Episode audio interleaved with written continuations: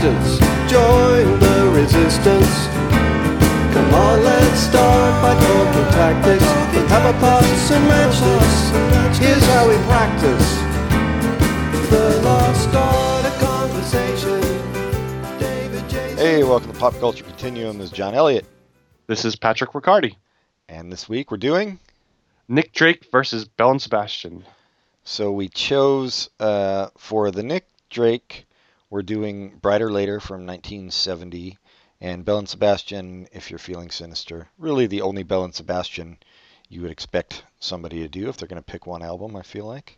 Yeah, because they had so many EPs that have good stuff, but not many albums when Yeah. they're first coming out. yeah, this is their strongest album by a mile. Um, but Nick Drake. So Nick Drake was a uh, kind of folky singer-songwriter dude from the late '60s, early '70s, and uh, his records sold jack shit at the time. Um, but he's one of those who's been like discovered later. Uh, but he ended up uh, he died really young at 26. Um, they say they're not sure if it was suicide or not. It was an overdose of some kind of pill. Antidepressants. antidepressants. Yeah. Um, but anyway, At least he died really happy. He super happy, happier than he'd ever been. Um, yeah, I don't know about that either because like 1970s antidepressants, like I don't even know what the hell those were, but they probably had uh, all kinds of crazy side effects, like you turn into a chicken or something. Um, And that's a good side effect. That- I think yeah. uh, basically 1970s antidepressants were sugar pills with strychnine. I think that probably I don't even remember what the name of the drug was he took. It was probably like just something like a Valium or something, you know, something like Mhm. that. Vicodin, some kind of painkiller. Um, but anyway, yeah, he did die happy, uh, and he did not live happy. But this is I'm I'm not Yeah, I- like. Go ahead. Uh, As far as Nick Drake, you say, I mean, uh, well, obviously he was not big when he was alive. He, did, he sold like 2,000 records of this, this, and this is probably his most popular at the time. Uh, what what came out to make him popular? Is there any single artist who said this Nick Drake is awesome and he was popular and he brought him out after he died, or is it just kind of slowly came into the the consciousness? I think it was slow. I think um, Volkswagen used the song Pink Moon in one of their commercials, like in 2000. But you know that was kind of late in the day. I think before that it was just mostly like, you know, musicians, indie musicians or hip musicians who discovered him, you know, and Mm. and uh, talked him up. But I don't think there was any like specific big thing that did it. Um, Okay, that makes sense. Yeah. But it's kind of like Velvet Underground, but he was dead, so he didn't even get to enjoy being. Nope. Yeah, he didn't get to enjoy like Lou Reed or Alex Chilton, you know, the uh, the late acceptance of his early work. Um, But even when he was alive, he was he, he was kind of accepted by uh, compatriot. Like uh, uh, I think John Cale was a producer. yeah, yeah, He was working with with big people, and I guess not everybody liked him, but at least he, wasn't like a un, un, totally undiscovered. He was just undiscovered by the public when he was alive. yeah. The cool the cool kids liked him, but uh, there were not that many cool kids uh, around at the time, I guess. Yeah, he. It's weird because when you listen to it, especially when you think about like some of the folk stuff that was around at that time, it's it's weird that it didn't catch on because it's definitely as good, if not better, than a lot of that crap. I mean, I'd much rather listen to this than some shit like American Pie or or uh, you know Jim Croce, Time in a Bottle, all that all that terrible stuff. Do you, but I mean, maybe that's because you've heard "Time in a Bottle" about three million times. Or do you- Oh, I hated that within the Oh, first okay. two notes of hearing it. okay. I this uh, I, well, this is also a lot more English, definitely. hmm Um, and it's but it's got like he's got a lot of kind of lush production touches and stuff on it, and uh, you know, No, I- s- strings and everything that I really like. But go ahead. Bryter Layter has that, but I don't think the the early album has First that. one didn't. No, it was all- more. straight on guitar, acoustic, and his voice. But yeah, this has a lot of jazzy touches and and and strings and more than just him. Which and it sounds fantastic. Yeah, I, it's uh, you can see why he got rediscovered. Um, but it's also uh, really catchy, and I I'm not usually like I said, a fan of necessarily singer songwriters or or folk rock um, too much, but but I really like this stuff. I mean, the reason we chose this and Belle and Sebastian is because you can definitely hear the influence of him on Belle and Sebastian. I think. Yeah, I think so too. And he, he even down to the the uh, manner of singing, hmm um, which was not you know he was definitely not a uh, balls out singer. He was very reserved, but I I like his voice a lot. Yeah, yeah, it's very pretty. I, I don't understand. I from what I've read on Wikipedia and other places that other folk folk fans didn't like him because there wasn't enough car, choruses in his song, and I don't really understand what that difference that what that would make. But that's why he wasn't even big in the folk arena.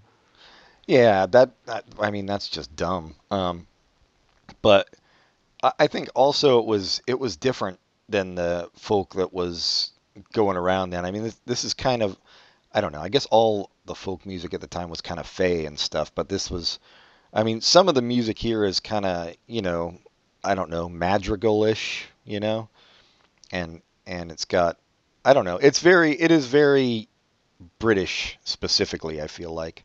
Um, just like in, there was another group that uh, Richard Thompson, I don't know if you know him, he came out of uh, Fairport Convention, which was another one that was not not big at the time. They were like late Mhm. 60s. Um, Of course, he's one of the Thompson twins.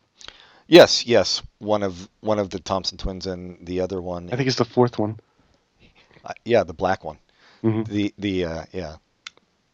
Never mind. I'm not going to go off on trying to list Thompsons. I was going to say Lea Thompson, but that was all I could come up with. Um, but yeah, uh, so so I think it was just it was not the right time maybe for this too because I think you know at this point late 60s early 70s the trend in music was like towards heavy shit hmm you know Yeah. Led Zeppelin Black Sabbath all that um, butt rock that came out you know in the early 70s Is ACDC early '70s or is that at the end of the '70s? 74 Okay, so But- right- but not right really-. Yeah, not really like an international thing until later in the 70s. So Oh, okay. They're But- Australian. yeah, Yeah. but that I mean, still that kind of rock was what was big then. You know, the harder, kind of dumber stuff. But uh, well, you wanna you wanna just go right into a song instead of trying to uh, describe his music. Sure. I think this is this is my favorite song on the album. Um, it's called Hazy Jane 2, which strangely comes before Hazy Jane 1 in the in the track listing. But uh, it's it's pretty cool, so have a listen.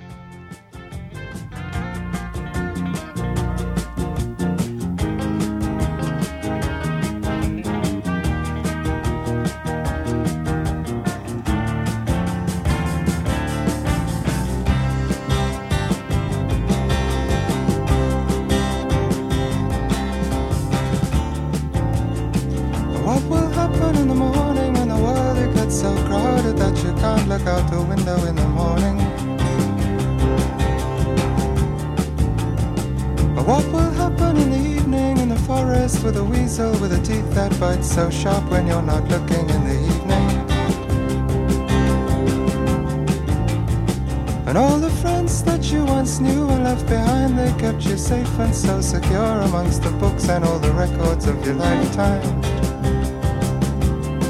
What will happen in the morning when the world gets so crowded that you can't look out the window in the morning?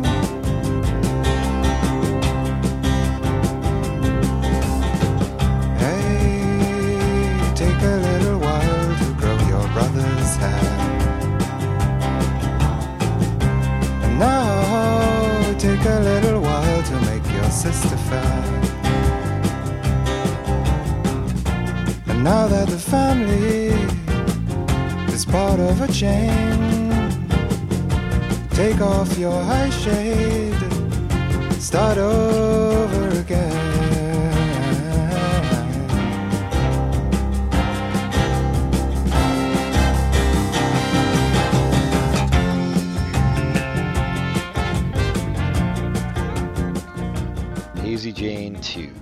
I think if you're going to tell someone listen to Nick Drake, you just give them this song, and this gives you everything you need to know about Nick Drake. Yeah, I agree. it's uh, it's really beautiful. It has all kinds of instruments going on. It it's it's fun. Yeah, and it's got kind of almost like almost Spanish style horns to it. Huh. I don't know. I, that's what I. It, that's what it brings to mind to me anyway. Um, but yeah, really cool instrumentation, good, uh, good vocals, and I, I actually don't really pay too much attention to his lyrics, but I mean, the, it is the songs are repetitive enough. Like I don't know why that that charge was leveled at him for not like having enough choruses or whatever. It's not like they're big labyrinthine songs where nothing follows what came before. You know, they're pretty basic. Let me read the quote because it's kind of a, funny quote. He, he he was it was after an appearance in uh in uh, oh, uh Birmingham, I guess in in, England. And uh, the, the, guy said the Fokies did not take to him. They wanted songs with choruses. They completely missed the point. He didn't say a word the entire evening. It was actually quite painful to watch. I don't know what the audience expected. I mean, they must have known they weren't going to get she shanties and sing-alongs at a Nick Drake gig. I just I like thinking that they were expecting a sing-along. Yeah, like like some Pete Seeger type folk thing or something. yeah. Which wasn't even. I mean, at that at this point in history, that's not what anybody was doing. Maybe like Peter, Paul, and Mary or something, but yeah, that's that's weird. I, it's I mean, funny that uh, I I mean I don't know a lot about the the history of folk music, but a lot of, that I hear is angry people that are angry about people who are were formerly popular folk musicians trying to do something different. Like, isn't there a large? Wasn't there a a, a, a big a throwback? I mean, a, a blowback against com- Dylan. Against Dylan, yeah, it's yeah, the same for, kind of thing. People, I guess they really like the music and they don't want any change. Yeah. I mean, for something that espouses such uh, progressive ideals, the they're really conservative about what they believe people can do with the music. You know, it's got to be very regimented and. But you see that you see that in all kinds of stuff. I mean, a, a lot of uh, very liberal or supposedly liberal people did the same thing with like punk and hardcore. You know, you can't you can't start doing this. It's not then it's not you know what we think of as punk or whatever. Mm-hmm. Yeah. Um, yeah. Or Miles Davis going electric. Well, with Miles Davis going electric, I think it was more that the music kind of sucked. um, but yeah, Nick Drake. I mean, yeah, I, I would imagine he was not a uh, a compelling presence on stage. From from what I heard, like from his about his last album, um, and he only made three albums. Uh, his last album, the recording session, he was like super withdrawn even in the studio. Yeah, and in between takes he was monosyllabic and yeah. Yeah. It, the medicine wasn't working basically. Right. And and who knows how severe uh, obviously the depression was pretty severe. And then you couple that with with the, the, the supposedly constant pot use and the sus- suspected use of heroin. Just he might not have been all there by the time the third album came out. Yeah, but for a uh, for a heroin addict, this this album is uh, surprisingly strong. Actually, I, I would say kids, if you want to if you want to make some inspirational music, maybe try heroin because uh, it worked for John Lennon, worked for Grant Hart for a little while, and uh, apparently it worked for Nick Drake. Worked for Charlie Parker. J- definitely. Char- oh yeah, Jesus Christ. Hey, was Dizzy Gillespie ever into heroin? Do you know? Not that I know of. Because he, I mean, he and Parker kind of came up together and were, you know, if he was, it wasn't like Charlie Parker was into heroin. Yeah, well, nobody was like Charlie Parker. maybe, maybe uh, uh, Billie Holiday, but she lasted longer. Um, yeah, I, the, I, man, I think we've like covered Nick Drake, so maybe we should just move on to the next song. Um, uh, what was the what was the next song that? So, oh, one of these things first. One of these things first, which I really like. It's more of a. I mean, it's not it's not just him and guitar, but it's more in that vein, like a just a softer, uh, mm-hmm. you know, more intimate recording. But uh, let's let's have a listen. One of these things first.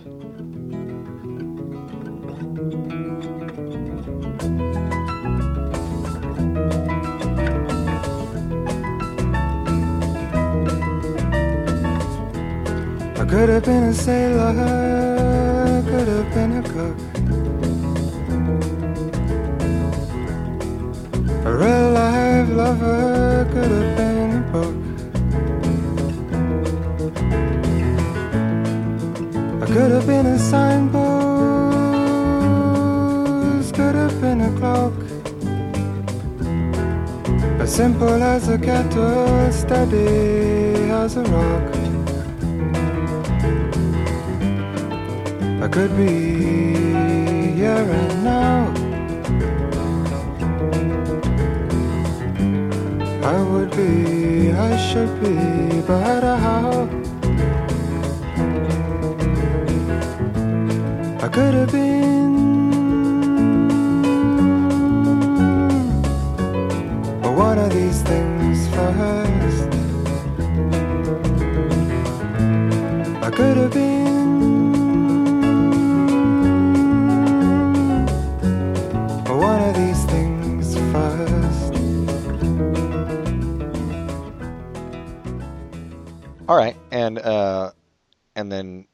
Doing one. We're gonna play one more song from the album um, that you picked, which The I, poor I boy, and I, I wanted to play that just to talk about the fact that how much how 70s it sounds. A lot of Nick Drake is just sounds like first for me folk music doesn't really have a time. It's just it's just kind of timeless, yeah.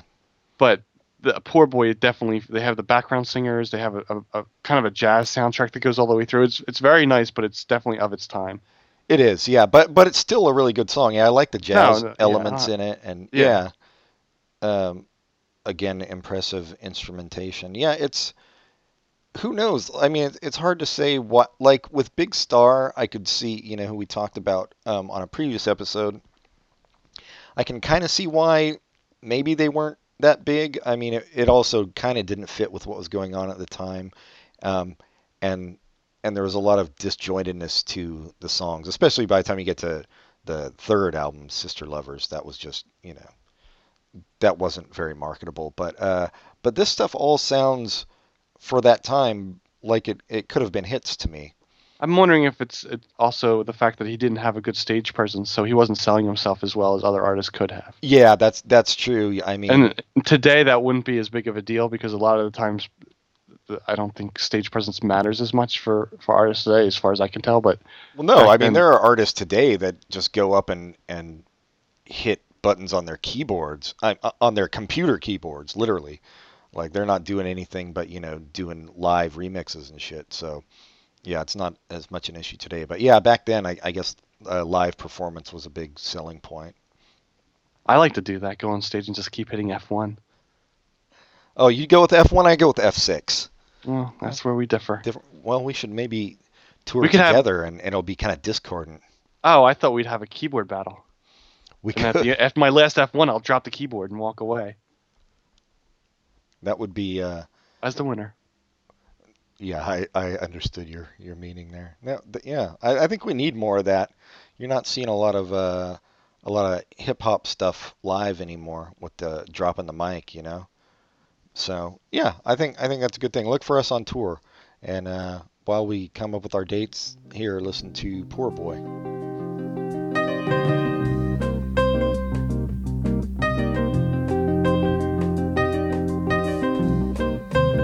Never sing for my supper.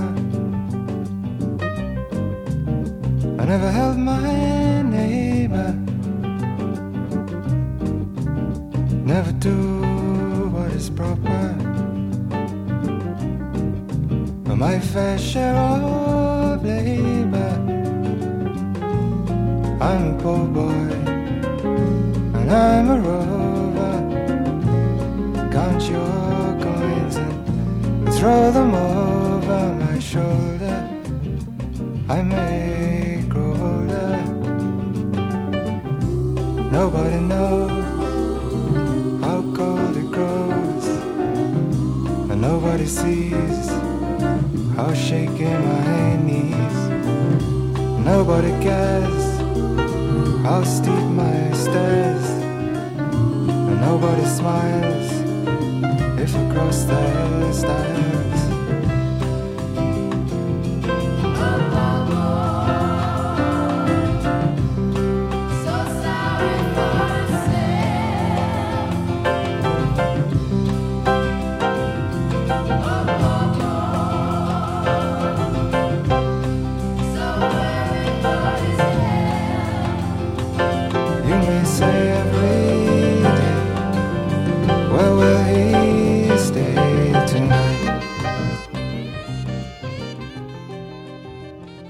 Okay.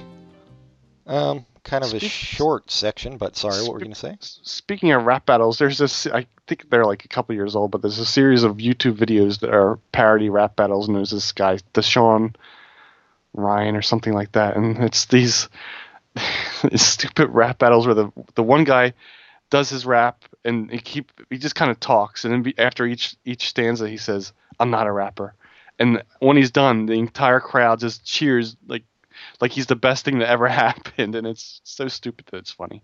And the final one, I don't know. I guess Chris Rock watched them and thought they were pretty good because the final one, Chris Rock is on it.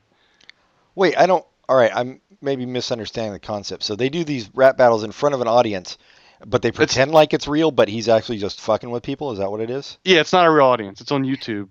And Oh, there's like got it. there's these kids. They're like at a, at a playground. and There's a bunch of kids there, and they start off of it's it's a real thing, and the guy's like, the uh, the MC introduces both guys, and he doesn't say anything about the other guy barely, but the the winner, the, who's the who's foregone conclusion is the winner, he says a lot about. And by the end of the the stupid rap battle, the all the backers for the first guy are on the other guy's team, just- and all he's doing is is making stupid rhymes like I have my pancakes with syrup, and then just falls back as everyone catches him, and then he looks at the camera and says, "I'm not a rapper."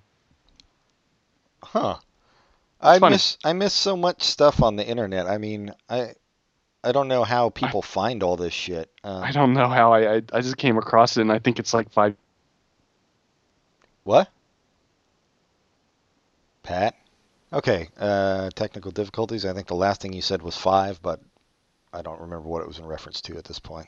Oh, I was just talking about that rap battle parody artist. He, it must be pretty old because I, I looked up the guy and he was he had a he had a contract with Chris Rock to do a Comedy Central special and something happened, and so his his in the past six months his Twitter feed filled up with how much Chris Rock is a fake. So, just things didn't go well, I guess. Well, that's a good way to burn your bridges by uh, insulting Chris Rock. Although, come to think of it, what has Chris Rock even done lately? He was in uh, that uh, Grown Ups movie. Oh dear God! Yeah, like I said, what has he done lately? I like Adam Sandler's movies most of the time, and I think Adam Sandler's in those. I, I can't even watch that. Yeah, I I do not like Adam Sandler's movies uh, most of the time. Really, did you watch that Jack and Jill? No, I, there's a lot of them I missed. The ones I've seen, I mostly like. I like uh, the, the what's the one where he goes back to Billy Madison is funny, and We get Billy Madison and Happy Gilmore, and then after that, it's kind of I, I like I like the ones he does with Drew Barrymore too. Wedding Singer I enjoyed, and Fifty First Dates. So I will see the movie that's coming out this summer with Drew Barrymore. oh yeah, it's another one, another whatever happened to. I think uh, she just does lots of popular movies, and you don't watch them. That could be, but my feeling is she hasn't really done much of anything. I think you're right. I think maybe she had kids or something because she she hasn't been anything in a while. She I think the last thing I remember was the roller derby movie. What? I Oh right, yeah. did- Oh, speaking of which, uh, Ellen Page came out. I guess that's old news by now. Yeah, I was surprised by how, how upset people were about that. Like people, not upset, but people were like, "Well, obviously, why does she even have to come out?" Well, you have to come out to make it so it's okay for other non-famous people to talk about it. I yeah, odd. I I mean, I guess I have the worst gaydar ever because I I wasn't obvious to me, but Me neither. But if if it's obvious to other people, that's that's fine. I just don't think why they have to be so angry that she came out. yeah, I I don't see how it's ever a bad thing. No, and she and her little her little speech. Her speech was very nice that she that she came out with. Did you watch it? I did, yeah, I thought it was nice. Yeah, I yeah. What the hell's your problem, everybody? I've only seen her in one movie, so I don't know much about her. I saw her in the Inception. That's I think that's it. Yeah, I saw her in Inception. I saw I saw that terrible movie with Rainn Wilson as a superhero. That was terrible. I've heard good things. That's Um, too. uh, decide for yourself. I thought it was pretty shitty. Um, then again, I didn't even like Kick-Ass that much, so, and I know people Yeah, I- love that. Kick Ass is much different than that, right? I thought. Oh, yeah, was- okay. It is, yeah. Uh, but they're both kind of dark superhero movies, you know. I mean, not dark like Batman, but uh, actually dark. Right, uh, but Super is more like an indie comedy, from what I understand. It's not an actual superhero movie. Kick Ass is a, is a superhero movie. Yeah, no, that's true. I mean, it's it's about a just a dude who's kind of deluded and and Okay. comic books who decides to don a costume. But I wonder why they decided to have Rainn, Rainn Wilson a role like that. It's such a it's it's so different than what he's used to doing. yeah, I don't know. It didn't it didn't work for me. But I mean, watch it for yourself. I just yeah, I thought it was a failure. But uh, speaking of movies, I should mention uh, I won't mention any names, uh, but we did get some some screeners for the uh, Academy Awards. Yeah, uh, for our consideration. for for our consideration. So I guess we'll have to do a an Academy Awards uh, like pre. I don't even know when that damn show is. I guess we should watch them before and do a like a bonus app on it. We could do a bonus app, and I we've talked about doing a, an episode with with one of the movies at least. So we'll see. Yeah, yeah, that'll be fun. Uh, so the guy who directed uh, Super, uh, to go back to that for a second before we hit Belle and Sebastian, is uh, also the guy who's directing Guardians of the Galaxy, which is a movie coming out this summer, the latest, or will be the late, it will be another Marvel Studios movie, and the latest trailer for it came out, and it looks it looks like it's going to be really fun. yeah, Chris Pratt, Mm-hmm. uh, uh, raccoon, Right, yeah, Rocket Raccoon, played by Bradley Cooper. a walking tree. I uh, I'm not familiar with those characters. I don't know if it was like something that I just didn't pay attention to when it was out when I was reading comics, or if it came after I got out of comics, which was probably around '84. I stopped. I'm not sure either. I'm not sure when it came. I, I know it's it's not a book I ever read. Yeah, I, I probably if it was around, I probably thought it was like some kids thing that I wasn't interested in. But it's it's the the trailer I saw was a lot of fun, so I'm I'm looking forward to that. It doesn't look like a typical Marvel comic book movie. It looks more like a space fun movie. Like just it's less Yeah, superhero, more space stuff, which is neat. A Well, little, Marvel's doing much better with their shit than DC is. yes, much. I, I every every news story I hear about uh, Superman versus Batman or whatever the next Superman movie is going to be called, it makes me less confident about it. I want to give it a chance. I didn't like the first one, the, the Man, of, Man of Steel, but and I didn't. I don't really care for Ben Affleck as Batman, but he can maybe make it make it work. But I don't know. They they just they're jamming so many characters into the movie. I just don't know how well it's going to work. There's Wonder Woman in a Superman movie before they make a Wonder Woman movie, which doesn't make sense to me. But maybe it'll work. Yeah, I, I don't. I mean, are people clamoring for a Wonder Woman movie? That's the that's the thing with DC comics. Like, I I don't know. You know, we've talked about it before. To me, they were always the the kind of old guard stuff, kind of stuck in the past, and like the characters weren't that appealing. Like Superman was so one note, and uh, and Wonder Woman was just kind of boring. You know, there was none of the uh, moral ambiguity to the DC universe. When I was reading comics, I guess it was starting to change a bit. Um, Batman was definitely the most interesting. I think they still have trouble with Superman. It's a very difficult character. When it first came out, his powers weren't as strong, but it was still they had him. He had this guy with superhuman powers who was stopping muggers, and that doesn't really work. So they, they added the, the whole myst, the, uh, not mystical, the whole universal like space battles and stuff, and that makes the character work a little bit better because he's almost a god. It's just I think it's just hard. He's too big to to have any conflict in the story. Yeah, there well, and there's no inner conflict with him. Really. Oh, that's true too. Yeah, he's very very white bread. yeah, and and I feel kind of the same way about Wonder Woman, though I never, to my knowledge, read Wonder Woman comics. So I think of what I, I, I think I'd agree with this. A lot of people have a problem with the fact that every single comic book movie main character is a man, and you have you have this character who's been famous and popular for decades, and why not give her a chance in her own movie with Wonder Woman? oh, I And- totally agree with that. Yeah, I, I mean, Wonder Woman as a character was was the first to have really a, a pop culture show that worked with this Lynda Carter 1970s Wonder Woman, and they never really have gone back to it. no, that's true, and it's not like Marvel uh, treats its women characters much better. Like uh, in the Avengers, what's her name, Scarlett Johansson, the Black Widow, basically did nothing. I mean, she Right, was, yeah. she wasn't even. She might as well not even been there. I guess in X Men they, they do a little more with Storm and stuff, but but and that's not a Marvel Studios movie. I mean, not that that matters, but you know, Marvel makes their own movies, and the X Men movies aren't a part of that. oh no shit. Yeah, the X Men and Spider Man are owned by different, and uh, Fantastic Four are owned by uh, different, not owned, but their rights for film are owned by different companies. So uh, Sony does S- Spider Man, and Fox does, I think it's Fox does X Men Yeah, and the Fox. Fantastic Four, and then Marvel Studios owns everything else. Well, I think they're doing a new Fantastic Four too. Yeah, Fox is doing it.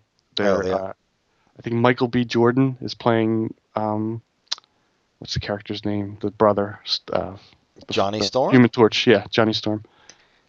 I don't know who that actor is. I think he's the guy that was in Parenthood, which is not going to tell you anything. He- Uh, Okay, yeah. Oh well, well, I mean, that's the, I guess that's the good thing about superhero movies is that, um, Oh, he played Wallace on The Wire. oh Wallace, no shit. language. Oh, so- awesome. Oh, that's, oh, so they're having a black Human Torch. Yeah, I, I don't think it's going to be all black cast, but a black Human Torch. Oh, that's cool. Um, I, I guess the good thing about these movies is that th- those first two didn't they make two Fantastic Four movies? Yeah, They suck so hard you can just do a reboot. I mean, like, Yeah. just like they did with the Hulk. Well, is Iron Man Marvel Studios? Yes, the everybody from the Avengers is Marvel Studios. So Okay. most of the ones that you think, or maybe you don't think, but most people think are good, were made by Marvel Studios. Like the the the non uh, Dog Hulk Hulk movie was Marvel Studios, and Iron Man and Captain America, all those are Marvel Studios. All right. But Well- uh, the Fantastic Four, I think they're going to the version of Fantastic Four, not from the 1960s comic books, but from the reboot that was a couple years ago. The so I think the characters are a lot younger. So I don't think Reed Richards is going to have the the, Gray hair. the awesome haircut. Yeah, unless the experiment does it to him. I think it's a young guy playing him. Who's playing the Thing? Do you know? No, I, I think it's a skinny guy though. Uh, that doesn't make any sense. Uh, well, they can CGI anything. well, this is uh, this is way off track from uh, Nick Drake. Yeah, yeah. I guess. Uh, uh, do you want to take a break before we talk about Belle and Sebastian, or do you? Yeah, let's let's.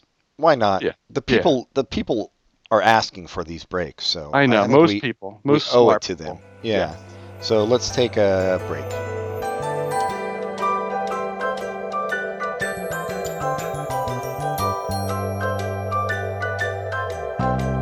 We had a comrade, a brave comrade. He could talk for whole days. But then he tried to be a hero. Tried talking about Shamiro to commuters wearing earphones. Oh, he almost died for conversation. Hallucinations,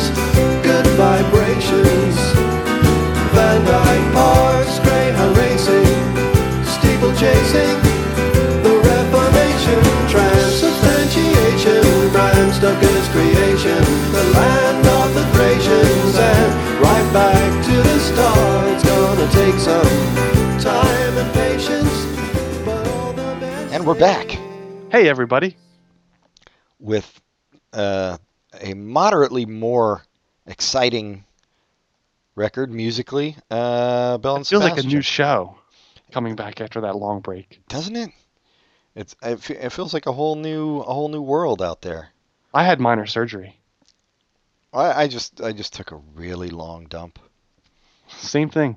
Yeah, it, it, in a way, it is minor surgery, um, extremely minor. So, Belle and Sebastian, if you're feeling sinister, did we see Belle and Sebastian together, Pat, in Berkeley? Yes, we saw them in Berkeley. We were there. Okay, I couldn't remember. Yeah, I've seen them a bunch. I actually flew to New York to see them on my birthday one year. That's awesome. Um, That time we saw them in Berkeley, I saw them in Berkeley, and then I went down and with David saw them in Hollywood. yeah, yeah, that and the which one was better? Well, the Berkeley show was really good. They got the people up on stage dancing. Yeah, I think they were both good in different ways. The Berkeley show was great because, as always, they were really funny on stage and they got people up on stage. But the uh, the, the the LA show they did, uh, "Video Killed the Rock Star" as their cover song at the end of the show, and that was awesome. The radio star. Video Killed the Radio Star. Yeah, Yeah. Oh, that's cool. Yeah, the the first time I saw him was 2000. I don't know if it was 2000 or 2001, but it was the first time they came to America, and uh, I saw them at the Warfield in San Francisco. I saw them both nights, but the first night they came out, um, first song they did was uh, "Leader of the Pack," and uh, Stuart Murdoch came out on stage on a motorcycle. They're um, they're a, a fun band, and they're but they're different in ways that are hard to quantify. yeah. Well, from listening to their albums, you wouldn't think it would be a great live show. Yes, it's so it's so laid back, but the show is awesome. Yeah, they're really good and funny. And also that first show, um, there were people like shouting out requests from the audience, and and some guy shouted out uh, the boy with the thorn in his side by the Smiths, and and Stuart Murdoch was like, "Well, all right, you come up and sing it then." And the dude, dude came up on stage and sang it. Um, yeah, they're really fun live, and he dances a lot. Like it's he's it very high energy, really really different than what you would expect from listening to the to the records. Yeah, you listen to the records and you it's really kind of slow, not depressing, but slow. Mellow, yeah. And mellow, mellow, yeah. But the the live show is is definitely dancey. Everyone's moving around on stage and in the audience. And I, I saw him. Uh, I think at some point he it seemed like he had a, got an attitude about playing in clubs. He didn't want to do it anymore. So when they were doing what's it called that big show down near San Diego, the Coachella? outfit- Coachella. They they were doing Coachella. I went down to see them in San Diego at this huge like arena, not arena, not not arena like a, a football stadium, but Yeah. but the kind of place where that you'd see a play, like the big play for the city. And it, it, he was he seems so happy to be playing that kind of place where people are sitting down. It's just like this is where he where he wants to be in his career. It's just it was kind of funny how he was talking about it. Yeah, I well, I could I could totally see that. I I mean, I hate going to those big arena shows where or you know festivals. Yeah, I, yeah, I would refuse to do that. I don't. Although- because I, I don't think you get a good show out of it. You just get a half a show, and then the next act two you might not like, Right. and Although- it's so expensive. It's just not worth it. Yeah, this, I just I can't stand being around all those people. The sound is so shitty. You know, it's Yeah, it's crowded and and miserable the whole time. You're not getting a good experience. Um, but this year at Coachella, they have uh, the replacements and OutKast. You know, reformed to play on the same day. I was seriously considering going, but I I knew I've seen the replacements and and I know overall I just wouldn't enjoy the experience. So. yeah. Well, you might enjoy the camping. Oh God, my least favorite thing to do in, on the planet. Um, I usually don't like outdoor shows, but I, uh, this summer I saw Belle and Sebastian at, in Philadelphia at the I think it's called the Mann or I forget what it's called, but it's this outdoor outdoor arena out in West Philly, and it was it was awesome. They were really good as usual, and as you came in, it came in, and I think this was something not Belle and Sebastian, but Belle and Sebastian got a big kick out of it. Something that they did, the, this venue does for their summer concerts. They gave out this baseball card, and the front has the band on it, and the back has all their statistics, which you know albums they've done, that kind of thing, and, and uh, Stuart Stuart got a hold of one and just he's like, "This is the coolest thing I've ever seen." That is pretty uh, cool. I mean, that's cooler than the posters at the Fillmore. yeah, yeah, and it's different. But uh, Philadelphia used to have I don't know if they still have it, but it used to be a monthly or weekly show where there was Belle and Sebastian dance party at some some club in Philly, and he was talking about that. He's like, "I can't believe you use my music to dance to. I'm so impressed." Though he, he went into a real dancing number, and it was it was fun. Yeah, I remember after we saw him in Berkeley, which was an which is another good outdoor theater, the Greek Theater in Berkeley. Pro- Mhm, Probably the yeah. only one I'll I'll go to. Although I've never been to the Hollywood Bowl, I'd like to check that out. I hear it's pretty cool. Um, after that show, they I think the bass player, one of them was going to go DJ at this little club in Oakland, and um, Oh, that's cool. yeah, down the street from us. They mentioned it on stage, but we drove by and it was like lines around the block, of course. yeah, that's what happens when you mention it on stage. But anyway, yeah, I think uh, I think a lot of people, you know, think Belle and Sebastian. They're like, oh, they're that's like they're kind of pussies, and you know, they're they're really mellow and they're sad and whiny or whatever. Uh, which is the same thing a lot of people thought about the Smiths back in the day, but which I think is a good uh, reference point for Belle and Sebastian because I think they're they're kind of similar to the Smiths in a lot of ways. Um, but if you know, I think you miss out on a lot if if you just write them off that way, especially um, after seeing them live. But I think if you most a lot of the Smiths music, if you listen to it in the bathtub, you're probably going to kill, yourself. If you listen to Belle and Sebastian in the bathtub, you probably just make more bubbles. Yeah, that no, that's true. Um, they're not they're not nearly as depressing as I think people seem to think they are, just because they're not totally rocking, you know. Yeah, yeah. Um, but this, yeah, this is my favorite. I will admit, um, as a music geek, I did not get into them uh, when this album came out. I didn't hear about them until the the following album, "The Boy with the Arab Strap." That was the first I heard of uh, Belle and Sebastian. Yeah, I'm way after that. I, I heard about them when they're actually not popular anymore. as popular as they could get, which Right. I, I think is a shame. I think everyone should like them because I don't think there's anything. But every every it's everything about their songs are good. So I don't understand why everyone doesn't love Belle and Sebastian. Yeah, they're well again like the Smiths. I think great lyrics. Mm-hmm. Um, all kinds of lyrics too. There, there's some lyrics that are kind of you can't understand what they're saying, like not what they're singing, but what they're trying to say. But there's other lyrics that tell fun stories. Yeah, yeah, and you know they can be uh, bitchy, just like the Smiths, and and uh, and also emotional. Um, and and this is the album to start with if you if you are not a Belle and Sebastian fan. The thing about Belle and Sebastian compared to Nick Drake, like Nick Drake, I think of well, you can say he's from that folk time period. With Belle and Sebastian, they're kind of of themselves. There's not really anybody at the time that said, "Oh, this is like Belle and Sebastian that came after or before." They're just kind of their own thing. Yeah, I mean, there's obviously they have they have a much wider range of influences than Nick Drake. Um, hmm you know, aside from the Smiths, they have you know Orange Juice and uh, '60s pop and hmm just Love. yeah, yeah, love all all over the place, um, which is which is a more modern thing anyway. I think everybody's you know, especially with the internet now. Um, I mean, these guys were were very early days of the internet when they first came out, but they obviously had like really big record collections Yeah. before that. Now, you know, you can you can pick and choose pretty much everything from from all of recorded history, and and a lot of bands, you know, do that. Um, but these were they started just a bit before that all the inter- music on the internet, so they were um, music geeks. Mhm. from way back, um, and you can tell from listening to them. And the, and singing in concert because when you request stuff, they know everything. They that kn- yep. They'll they'll play it. They played uh they played Billie Jean at one concert I saw them at. Um, yeah, yeah, no, they're they're great. Um, And the the just the I mean, we talked about Nick Drake having different instruments in there's uh, his songs, but I think and Sebastian tops that. They have a lot going on oh, they yeah, for sure. on everything. I mean, once in a while they'll have just an acoustic, just I mean, just a voice and a guitar, but most of the time it's just you got strings over here, you got horns over there, and it's just it's in your face and it's awesome. It is, and I I remember they played uh, Legal Man. I think at the first show I saw them, and they, they had a bunch of people, a bunch of the people just playing different percussion instruments, going crazy. It was, yeah, they're they're great. But I guess we should uh, play a song for people um, to give them an idea if they don't know. And uh, so this is this is my first pick, um, second song on the album, "Seeing Other People." Uh, here you go.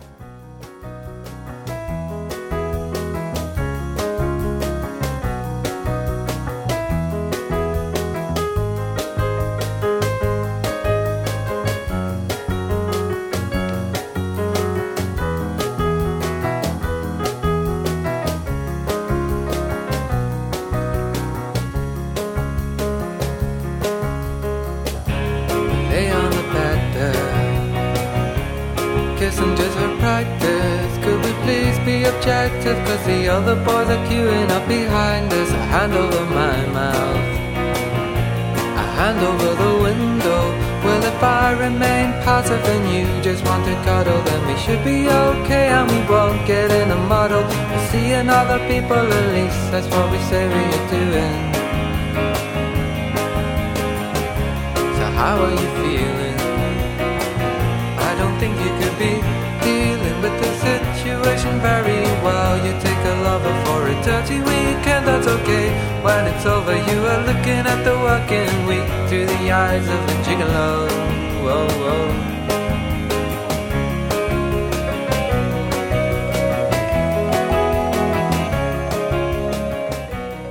Yeah, so so that song, um, I don't know. It's catchy. It's kind of depressive, I guess, in a way, but not really. Um, No, yeah, and it tells a story, a little, a little bit of a story. It's really the the language is evocative. I mean, it just it's it describes things exactly. You know exactly what he's talking about. yeah, very good lyrics and and kind of uh, some gender confusion there, I think, at some Yeah. point, and uh, so which is another Smiths thing. Um, but yeah, just good, mellow, catchy shit. Um, I really like the piano in it. Mhm. I don't really know what else to say. Um, Which reminds me of another Belle and Sebastian uh, live story when they did the Peanuts music. Oh yeah, I, I mean I have a recording of them uh, playing that, That's awesome. but I, I've never seen them do it live. Yeah, that's pretty cool. Um, do you so do you know what you want to do for your first pick? Uh, let's do Me and the Major. Okay, which is the next, Next song one. on the album. Um, so, you, anything you want to say about it before we listen, or Oh, it's just a, I like it because it's so upbeat, but also because it tells this interesting story about his, his ride on the was it the train or the bus with this this guy who doesn't really see eye to eye with him. Yeah, and uh, some cool uh, harmonica and stuff. And Yes, and it, yeah, it starts off just it, so fast. Waylon. Yeah. All right. Well, uh, here's me and the Major.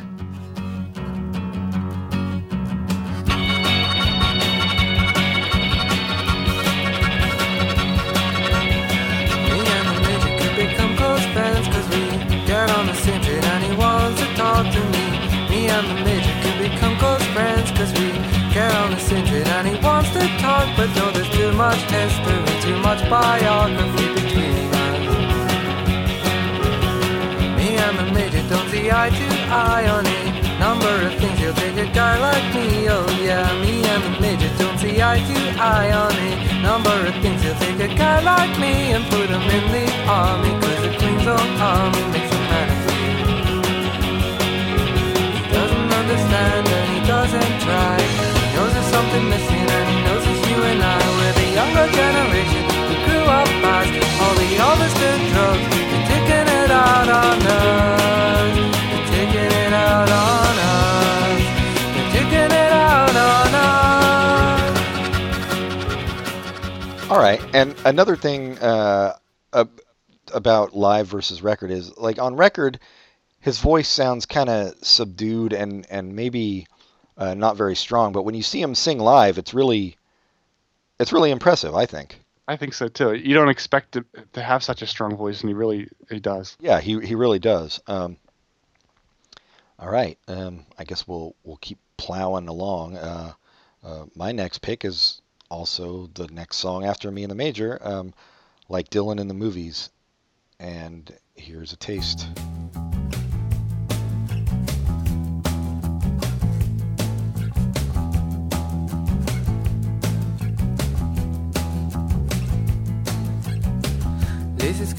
Man like a long walk home when the music stops. Take it to find me, took it to the park when you're on your own. It's a long walk home. Well, if they follow you, don't look back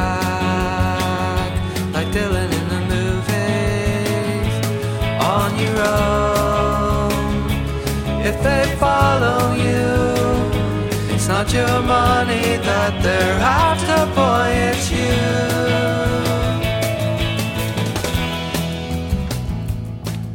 So that one uh, obviously shows their music geek roots, talking about uh, "Don't Look Back," the Bob Dylan movie.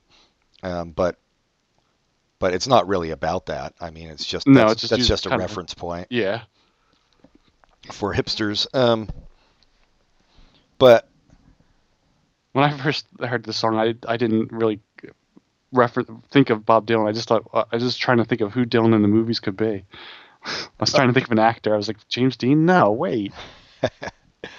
yeah, it's uh, it's just really. I mean, you can tell just from listening, the lyrics are very clever, and uh, that's a good that's a good like Sunday Sunday morning song. I feel like you can like drink some coffee and look out the window and listen to that. It's nice, but also you know there's there's like a knife edge to it as well. Yeah, I, I I think that's what's great about them. They have the the mellow sound, but there's always that edge to it. Yeah, yeah.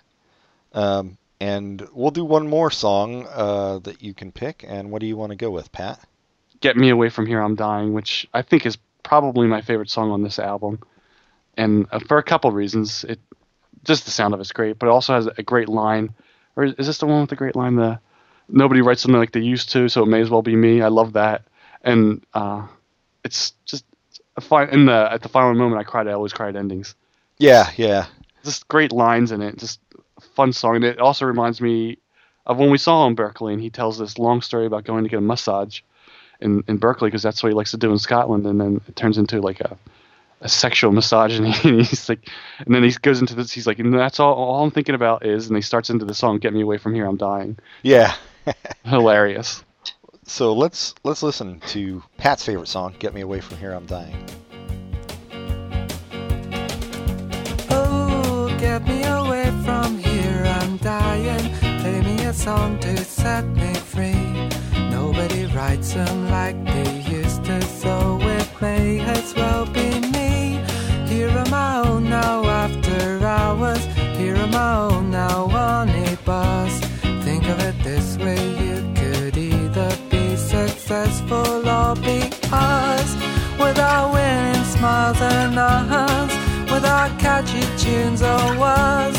Now we're photogenic, you know. We don't stand a chance.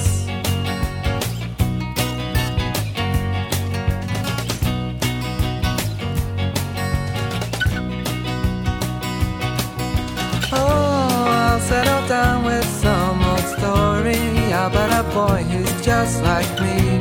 Thought there was love in everything and everyone, you're so naive. They always reach a sorry ending, they always get it in the end. Still, it was worth it as I turned the pages solemnly and then, with a winning smile, the boy with naivety succeeds. At the final moment, I cried. I always cry at endings. Yeah, that's a good one. I, I I think my favorite on the album is Seeing Other People, but you know, it's all it's it's good. It's hard to choose. It's it depends on what day. Yeah. Um, Fox in the Snow is maybe a little too funereal, the pace for Yeah. me. Um, probably my least favorite. I I wasn't too impressed for a while with uh, the last song, Judy and the Dream of Horses, but that was the one they did live Yes, where everybody got up on stage and danced and it was it it like totally opened that song up to me. I think some of them aren't good the first listen. Like Stars of Track and Field, The Boy Done Wrong Again, and The Fox in the Snow take a few listens for me to really get into. They're not as catchy. They're a little slower, but I still like them. Yeah, no, same here. And Stars of Track and Field is one that, that definitely grew on me, which I was not a fan of the first listen. Um, but yeah, the whole the whole album's worth listening to, I think. Um, and and then you can explore from there. I mean, I think they kind of, you know, they kind of for me lost their way a little in in the last two or three albums. Um, I still like them, but they're not they're not up to their earlier stuff. Yeah, I think with with like the early stuff, their EPs and this album, every song in this album is good. But then the, the later stuff, there there's like five or six really good songs, and the rest are like yeah. Yeah, yeah. And Uh, there's I don't think the later stuff has one song that one song like Get Me Away From, Here I'm Dying, which is just like gold plus best on the album, best ever. yeah, no, they're they have They're- good songs on right. the, on the later like I like Mike but- Piazza, New York Catcher, and I like uh, what's that? There's one about working. I forget the. I like those songs, but they're, they're not as good as the early stuff. I just really like them. Yeah, yeah, no, I agree. But uh, but still, I mean, I'll still buy whatever they put out. hmm I haven't bought. They have something out now that I haven't I haven't listened to and I haven't gotten. It's like, I guess it's not them singing. It's selections of their favorite tracks of by other people. Oh yeah, it's one of those like uh, what Midnight Tales or whatever they call them. Yeah, yeah, yeah. yeah. I don't know if that's worth getting. Late night tales. Late Night Tales, yeah. Um, well, I mean, it's just like a mix of stuff they like. You know, Right, I, I think yeah. it's cool. It's I think it's bunch- neat that they do it. Yeah. yeah, a bunch of artists have done those series, and I, I like listening to them. Um, but yeah, Belle and Sebastian, uh, Belle and Sebastian over Nick Drake, I guess. I don't know. You can't really. It's not a versus thing like we always say. It is a versus thing. Oh, so and you say Belle and Sebastian take it. Yeah, but it really isn't a versus thing. But yeah, Belle and Sebastian wins. Yeah, I like I like them both. I mean, it's kind of Nick Drake's a slightly different mood for me than uh, Belle and Sebastian. You know, if Mhm. I if I want to listen, I can kind of listen to Belle and Sebastian anytime. Where Nick Drake, I'm like, oh, Nick Drake sounds like it would be good right now. Yeah, yeah, I can hear that. That, I, yeah, I can't think of a situation where Belle and Sebastian wouldn't make me happy, but Nick and Nick Drake might be. If I'm a little down, I don't think I want to listen to Nick Drake. Yeah, yeah. Um, I I don't know. So Belle and Sebastian had uh, a member, Isobel Campbell, for the first three albums or so, um, and I don't know why she left. Do you? Was there? Did you I ever got- hear anything? I got the idea that she broke up with Stuart. They were dating. That was what I kind of had heard, but I didn't know if it was true. Yeah, and that and I don't and it was I don't know if it was that it was the only reason or if she just wanted because she did this solo album that was really good, Yeah, but but really kind of super mellow. And then she I think she's in another band. I forget the name of it though. well, she's done some stuff with uh, Mark Lanegan, the dude from Screaming Trees. uh, a couple albums with him. She was in the Gentle Waves. Was uh, Gentle Waves. Okay, yeah. yeah. that was the one I was trying to think of. That was good. I, I like their stuff too. Yeah, they were. It was just very Belle and Sebastian-ish. yeah. Um, I like her. She's got that little girl voice. Um, but you know, she kind of writes some tough lyrics too. So I, I like that juxtaposition. Um, Yeah, and they they were still good after she left. I was surprised that they were able to have output that was so good because she she is a big part of their sound. But the other woman whose name I forget is good too. yeah, she is. I mean, they basically she's taken over uh, Isobel Campbell's parts, singing Mhm. parts um, now. But do, on the live stuff, um, yeah, I, I remember uh, on uh, Sarah Martin. Yeah Sarah Martin on the song uh, "I'm a Cuckoo." yeah, they they have the line we lost a singer to her clothes um, which seemed like a jab at her like she was shallow or something i, I don't know i didn't quite get it I, it seemed strange especially if he'd been dating her to yeah. There, and I I think there was a, something similar in one of her songs that was a jab at him. I don't remember exactly, but I remember reading about that at the time. well uh, it's hard to date somebody you're in a band with that usually doesn't work out uh, Yeah. I, uh, there was apparently a, a documentary about Belle and Sebastian on Pitchfork, Pitchfork that was supposed to be good. I never watched it. oh i didn't even know about it Yeah, it it, it I know in the begin I start I watched like the first ten minutes of it and I had to do something else and I forgot. But uh, they met at a not everybody, but the main two guys, Stuart and I forget the other guy's name. I think the two Stuarts and one other guy met at a some kind of camp, like not a camp, but a, they're in Scotland. They had uh, struggling artists were able to live at this place and get together to to put music together, create their art, and that's that's how they met. Like this really kind of communist thing, and it sounded a lot of neat. oh yeah that's i mean because it was during a time when when uh, there was a lot of unemployment, so they they put this together to help these people out, and it turned out to create Belle and Sebastian, which is awesome. Yeah, that's really cool. I think. Uh, well, I was just thinking of uh, going back to um, uh, fucking Nick Drake. I'd mentioned uh, Fairport Convention and Richard Thompson, and and talking about breakups. Uh, Richard and Linda Thompson, who were married, um, and then got divorced. An album you should check out if you haven't is "Shoot Out the Lights," which is an album they made while they were going through the divorce Oh my! and uh, the lyrics are about going through the divorce and he makes he writes lyrics for her to sing that it just kind of makes you cringe to listen to the album knowing Jeez, knowing the context of it all um, why would she sing those lyrics? yeah but it's still it's still a good album i think they even toured that album afterwards but yeah um, anyway uh recommendations time i guess Yes, I would recommend. Oh, excuse me. Sorry, I had to cough. yeah we Oh. all heard it Oh, I thought I had the mute on. Damn it. Um. Oh, recommendation. I will recommend Orange is the New Black. Uh, first season of that has been out on Netflix for a long time. And I finally watched it this week, and I thought it was very funny, very thoughtful, and well put together. Each episode kind of tells the story of one of the prisoners and how they got there, and there's the main character, and she's the overriding story of the the whole the whole show, and it's I've enjoyed it so far.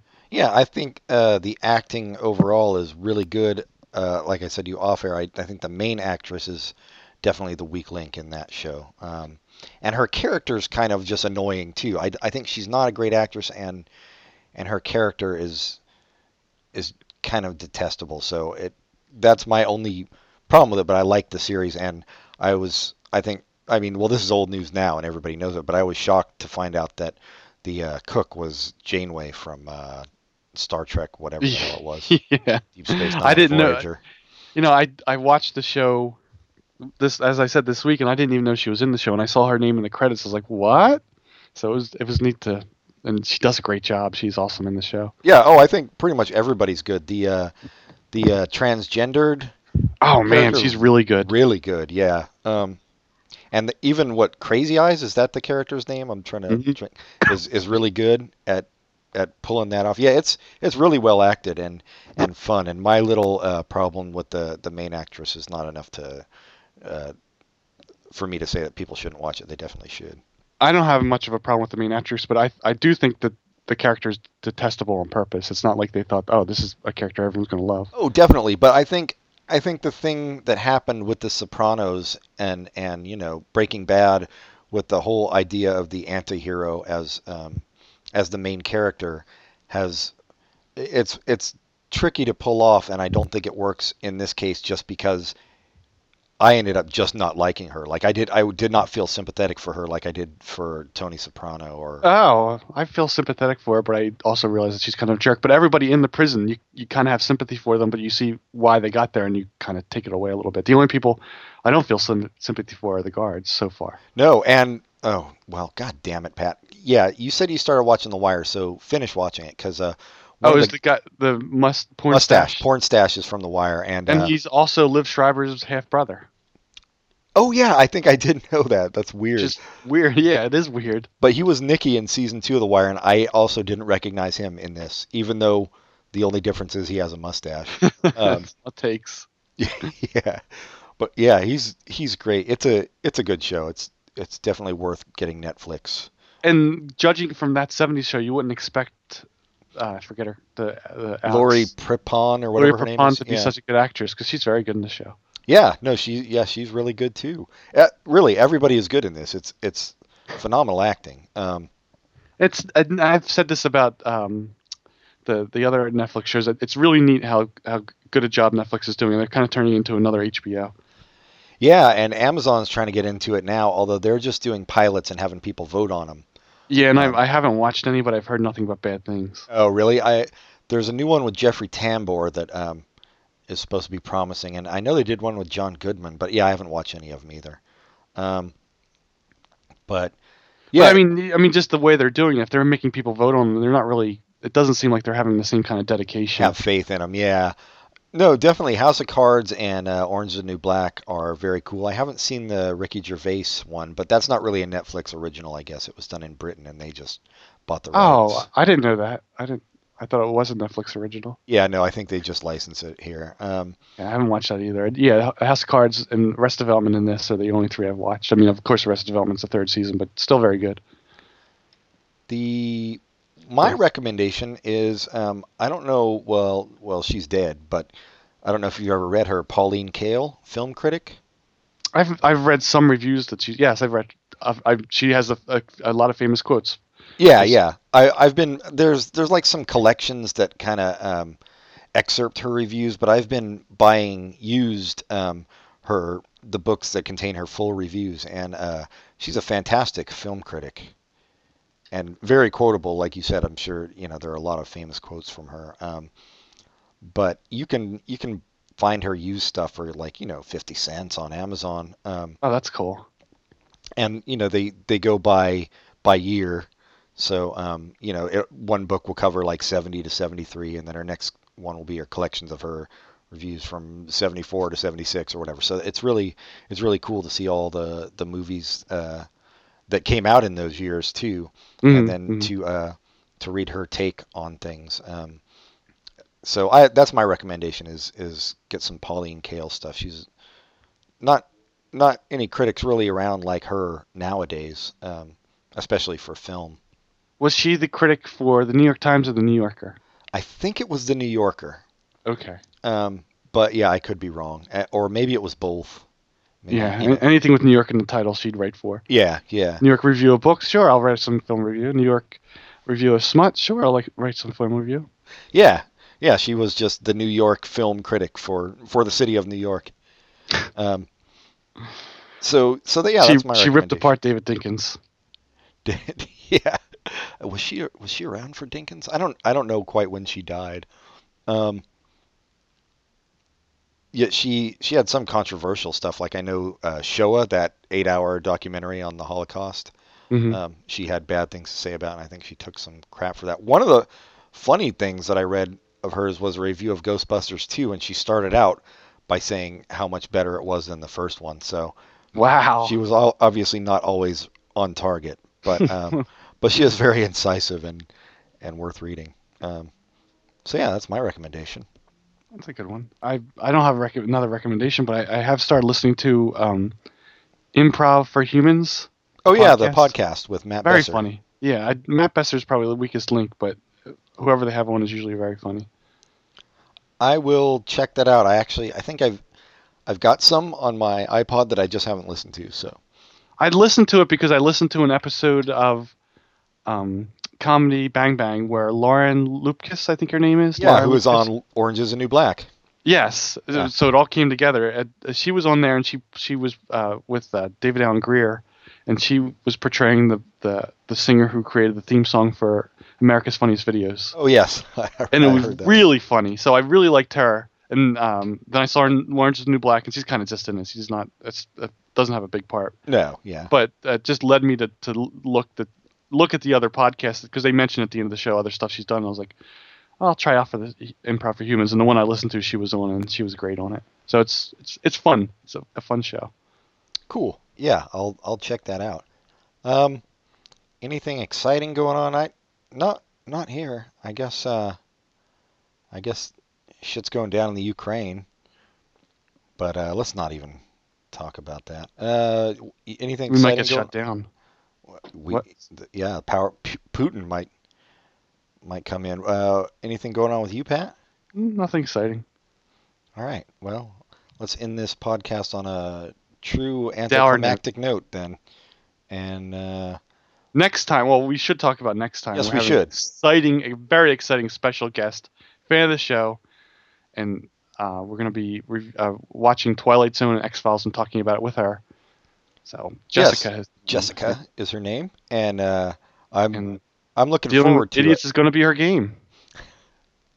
And uh, well, I'm not going to say it. Um, she'll she'll do fine. She knows what to expect from this show, um, so I'm sure she'll bring her C game like we always do. Yes. Um, one episode, I brought my D game, and that I paid for it the next day. Yeah, I I actually once brought my F game and it wasn't really that noticeably different. But yeah, that that's going to be fun. I look forward to talking to an actual fan, um, not like my friends at the office who I pay to come on with uh, by buying them lunch. So uh, that will be exciting. So look forward to that next week. Uh, X Files versus Twilight Zone. Tell your friends about the show. Rate us highly on iTunes. Uh, write to us at popculturecontinuum continuum at gmail.com and like us on Facebook. And also, take a little time to appreciate yourself. That's my message to the world. I'm talking about masturbation, of course. Until next time, goodbye, everybody. Goodbye.